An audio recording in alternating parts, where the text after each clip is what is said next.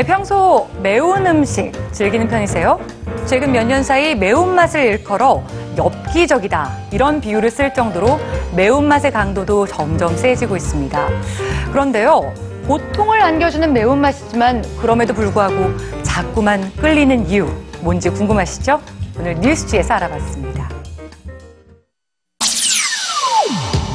예상되는 고통은 피하는 게 인간의 본능입니다. 그런데 왜 이 고통의 매운 음식은 거부하지 않는 걸까요? 해마다 더 강력한 매운맛이 등장하고 있습니다. 2007년 기네스북에 오른 가장 매운 고추는 인도 출신의 계량종 부트 졸로키아였습니다. 청양고추보다 100배나 더 매운 이 고추는 인도의 수류탄 제조에도 쓰일 정도입니다. 그러나 2013년 말 새로운 강자가 등장합니다. 부트 졸로키아는 미국 출신의 캐롤라이나 리퍼 페퍼에게 기네스북 1위의 자리를 내주죠. 온몸이 따끔거리고 손발이 마비된다. 20분간 미칠 것처럼 괴롭다. 매운 고추를 체험한 사람들의 말입니다. 고통의 크기가 바로 매운 정도입니다. 그리고 고추에 함유된 캡사이신의 농도가 이를 결정하죠. 1912년 최초로 캡사이신의 농도를 측정한 사람은 미국의 화학자 윌버 스코빌입니다. 다섯 명의 사람이 동시에 매운맛을 느끼지 않으려면 얼마나 많은 물이 필요한지를 측정한 건데요.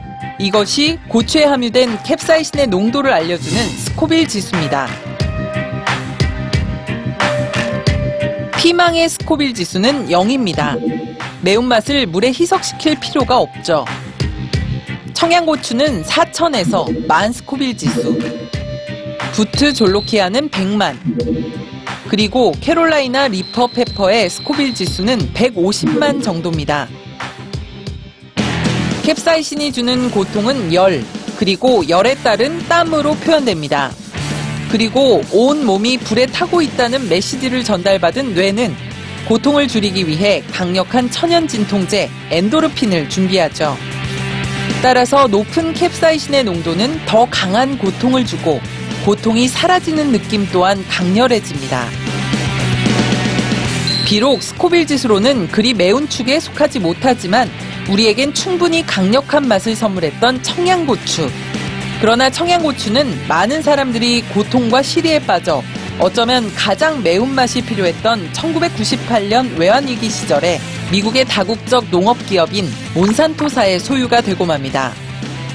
청양고추를 재배하고 그 맛을 즐기기 위해서는 몬산토사에 로열티를 지불해야 하는 겁니다.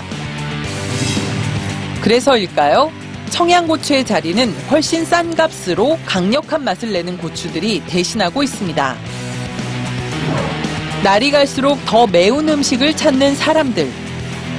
견디면 언젠가는 고통에서 벗어난다는 경험을 선사하는 유일한 고통이 매운맛의 고통이기 때문 아닐까요?